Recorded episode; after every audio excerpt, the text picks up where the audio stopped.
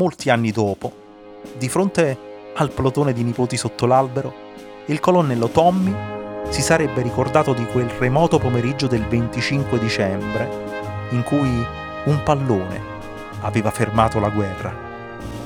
Se ne sarebbero ricordati in molte altre case sparse per l'Europa altri ragazzi, tedeschi, inglesi, francesi, che erano stati soldati e che decisero di non combattere nel giorno di Natale del 1914.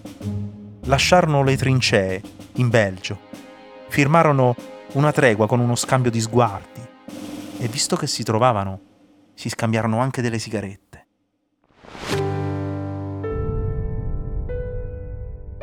Poi, come fanno i bambini con i giocattoli nuovi, presero un pallone sotto al braccio, dribblarono i loro generali e cercarono un prato dietro la collina. Si mescolarono tra loro, misero degli zaini e delle giacche a terra come pali delle porte e cominciarono a giocare. Tutto, all'improvviso, parve dolce, finanche la guerra. Era quasi casa, era quasi amore.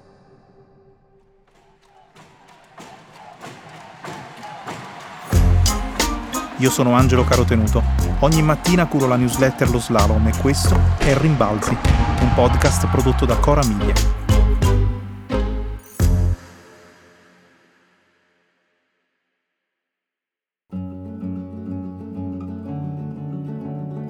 Il posto si chiama Ypres.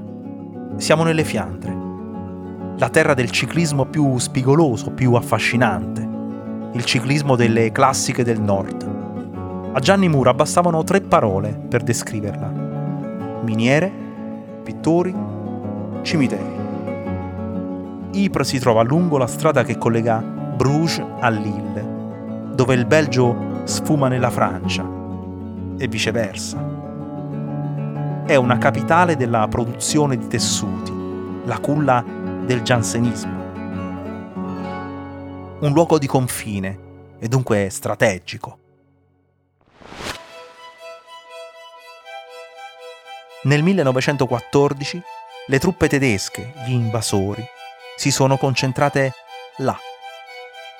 La prima guerra mondiale è iniziata da cinque mesi, ma non sta andando come tutti credevano. Sarebbe dovuta finire entro Natale, ne erano certi. E invece si sta trasformando nell'incubo di uno stallo. Una guerra di bunker, di filo spinato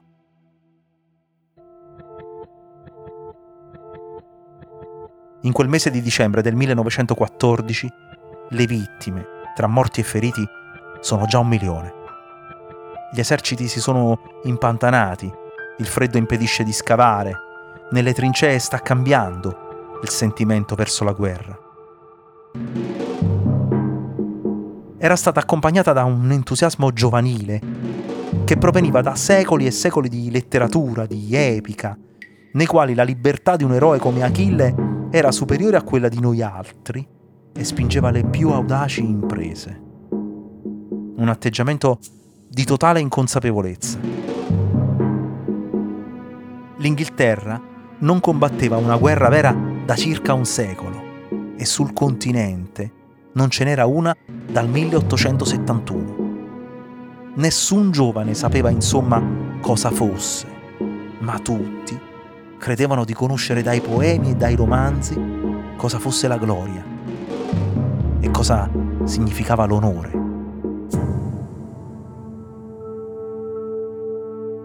Il Times aveva raccontato la storia di un ragazzo che si era tolto la vita per paura di non essere ammesso nell'esercito.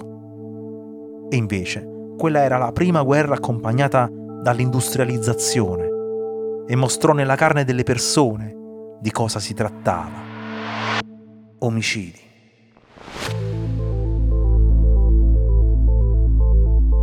Lo sport si era fermato in gran parte dell'Europa. Due anni prima si erano tenute le Olimpiadi di Stoccolma, con la prima gara di nuoto femminile nella storia dei giochi. Re Gustavo di Svezia aveva definito miglior atleta al mondo l'americano Jim Thorpe, vincitore nel decathlon e nel pentathlon. Poi lo avevano squalificato quando venne fuori che aveva guadagnato 100 dollari al mese giocando a baseball per una squadra nella Carolina del Nord.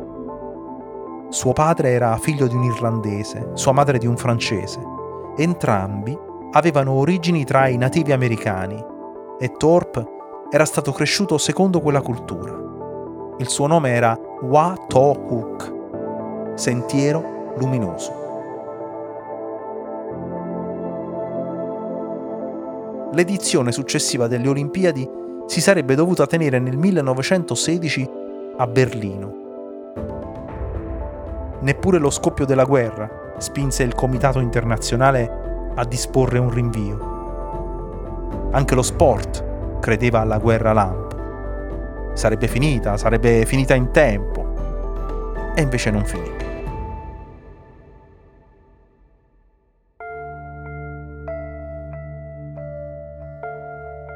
Tennisti, ciclisti, rugbisti, calciatori, si arruolarono volontari a migliaia. Per andare al fronte bisognava essere alti inizialmente almeno 1,75 m, ma viste le perdite, in ottobre la misura calò a 1,67 e a novembre a 1,60. I mondiali di calcio non erano ancora stati inventati. Nel baseball aveva debuttato in America il diciannovenne Babe Ruth. Il Tour de France era arrivato alla dodicesima edizione e lo aveva vinto il belga Philippe Thies. La Coppa Davis era stata vinta in agosto dall'Oceania in finale sulla Gran Bretagna, avendo come singolaristi i due finalisti di Wimbledon, l'australiano Norman Brooks e il neozelandese Anthony Welding. Mentre Jack Johnson, il campione del mondo dei pesi massimi, si esibiva in giro per il mondo, dalla Svezia all'Argentina. L'Italia sarebbe entrata in guerra solo dopo. In quel dicembre del 1914 l'attività sportiva nazionale andava ancora avanti, in qualche modo. Quattro giorni prima di Natale le cronache riferiscono di una serie di partite di calcio con incasso da destinare a una sottoscrizione in favore del popolo belga, in sofferenza per l'invasione dell'esercito tedesco. Quella tra il Genoa e una squadra mista di migliori giocatori del resto del paese raccolse 2500 lire. La partita durò solo 8 minuti. Venne interrotta da un diluvio ma gli spettatori non chiesero il rimborso. Nei giorni di Capodanno era atteso dal Belgio l'arrivo di una dozzina di calciatori a cui offrire ospitalità nei club della Serie A. E la notte di Natale il pallone fermava la guerra a Ypres.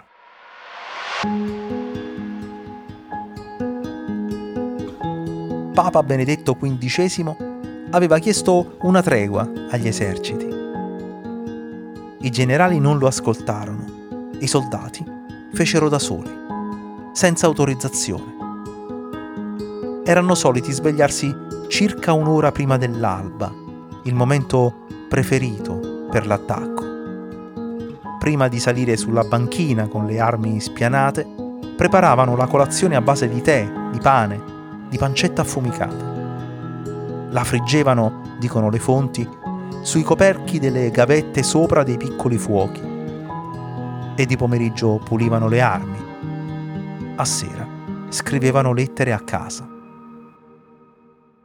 È grazie alla corrispondenza dal fronte che abbiamo notizia di come il calcio fermò la guerra.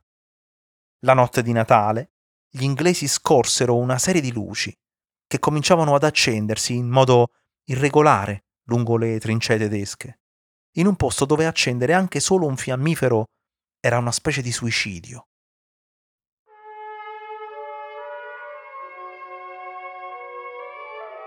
Dopo le luci arrivò un suono confuso di trombe e corni. Qualcuno pensò che si trattasse di un attacco prossimo, in arrivo. Invece sentirono una voce, in un inglese stentato, una voce che da un megafono diceva qualcosa tipo non sparate. E un attimo dopo Merry Christmas.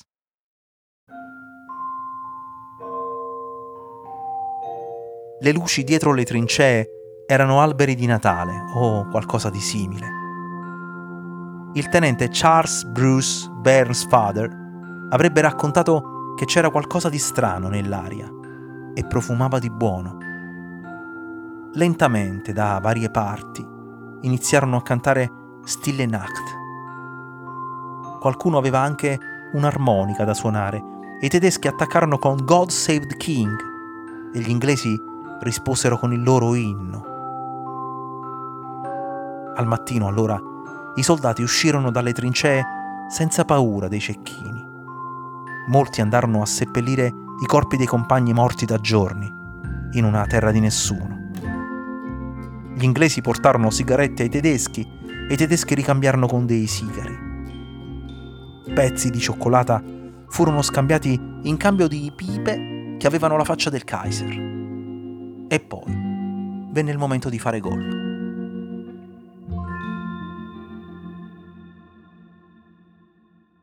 Una lettera di un medico inglese venne pubblicata dal Times il primo gennaio del 1915.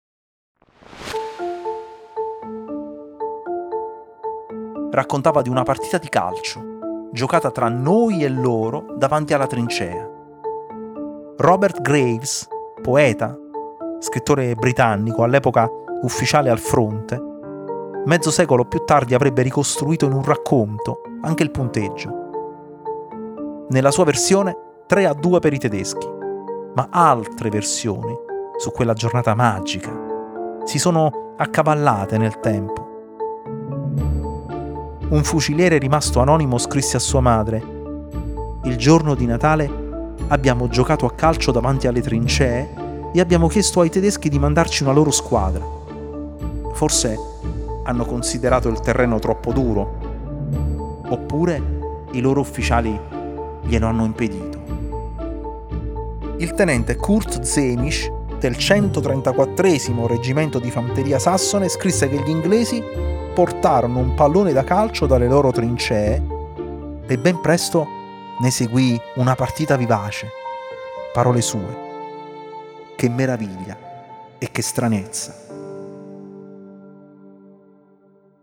Alcuni battaglioni erano peraltro composti da soli calciatori britannici. Un documento racconta di uno Scozia-Germania 4-1, un altro di Royal Field Artillery contro Prussians and Hanovers. I Lancashire Fusiliers avrebbero giocato vicino a Letouquet con una scatoletta di razione di manzo. Il colonnello Jeb Seeley ha registrato nel suo diario per il giorno di Natale l'invito ricevuto per assistere a una partita successiva, fissata per il giorno di Capodanno, e potrebbe non esserci mai stata. Così, unendo le diverse testimonianze un po' sconnesse, è nata l'ipotesi che le partite siano state più d'una. Alcune davvero giocate, magari con palle di stracci, raccontate in prevalenza come incontri senza troppe pretese, dove nessuno teneva il punteggio, spesso con squadre miste, con i soldati che avevano in testa il berretto dell'altro, ma non ci sono foto e non sono state trovate lettere dei tedeschi che combaciassero con quelle degli inglesi.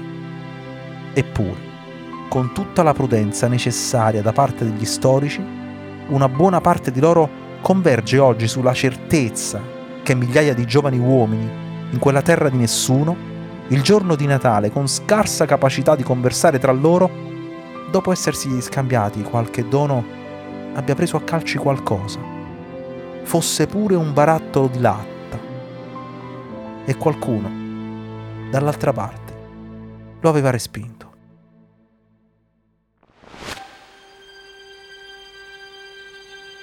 Il giorno dopo la guerra riprese e gli eserciti arruolarono anche il pallone il primo battaglione del diciottesimo reggimento di Londra impose l'abitudine di lanciarne uno verso la trincea dei nemici, prima di un attacco. Raggiunse lo status convenzionale di atto di spavalderia. L'aneddoto più famoso in questo senso racconta di un capitano Neville di compagnia nell'ottavo East Surreys, che in congedo a Londra acquistò quattro palloni, uno per ciascun plotone. Li distribuì e offrì un premio a chi lo avrebbe spedito con un calcio fino alla prima linea tedesca. Quel gesto aveva il compito di persuadere i soldati che l'attacco sarebbe stata una passeggiata. Forse un calcio lo diede il capitano stesso o uno dei suoi sottufficiali. La palla si alzò, si diresse verso la linea tedesca e sembrava il segnale, il segnale giusto per farsi avanti. Così credette almeno il capitano, ma cadde ucciso all'istante. E due di quei palloni sono conservati nei musei inglesi, ma sono più belli da ricordare gli altri. I palloni di stracci e le lattine, presi a calci la mattina di Natale.